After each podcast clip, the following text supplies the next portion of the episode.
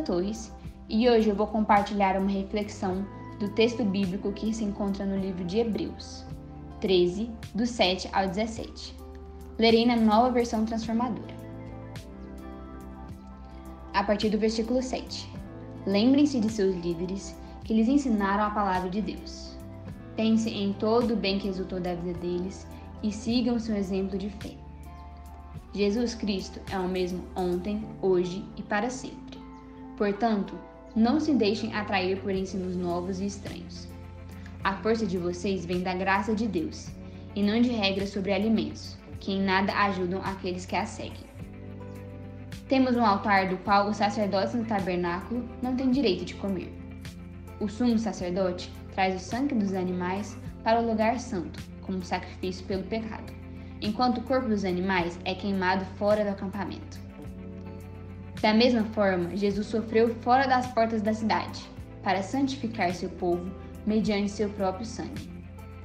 Portanto, vamos até ele, para fora do acampamento, e soframos a mesma desonra que ele sofreu. Pois não temos neste mundo uma cidade permanente, aguardamos a cidade por vir. Assim, por meio de Jesus, ofereçamos um sacrifício constante de louvor a Deus, o fruto dos lábios que proclamam seu nome. E não se esqueçam de fazer o bem e de repartir o que tem com os necessitados, pois esses são os sacrifícios que agradam a Deus. Obedeçam aos seus líderes e façam o que disserem. O trabalho deles é cuidar de sua alma, e disso prestarão contas. Deem-lhes motivo para trabalhar com alegria e não com tristeza pois isso certamente não beneficiaria vocês.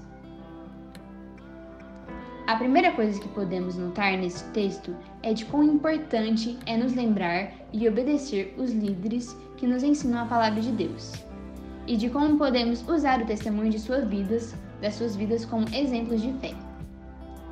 Também vemos a importância da leitura bíblica, pois a partir do conhecimento dela, conseguimos não ser atraídos por novos ensinamentos, a palavra de Deus é a mesma ontem, hoje e sempre, e a nossa força vem da graça dele. Jesus sofreu e deu seu sangue para nos santificar, e nós devemos ir até ele e sofrer a desonra que ele sofreu. Precisamos sempre nos lembrar de que não somos daqui e que um dia iremos nos encontrar com ele.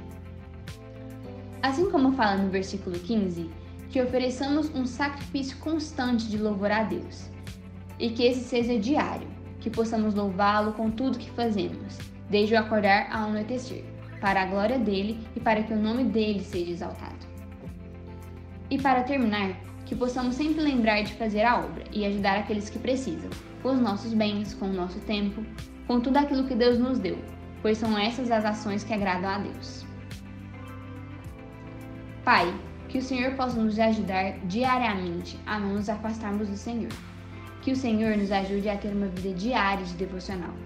Que nós nos acheguemos à tua palavra diariamente. Que possamos louvar a ti, Pai, com tudo que fazemos.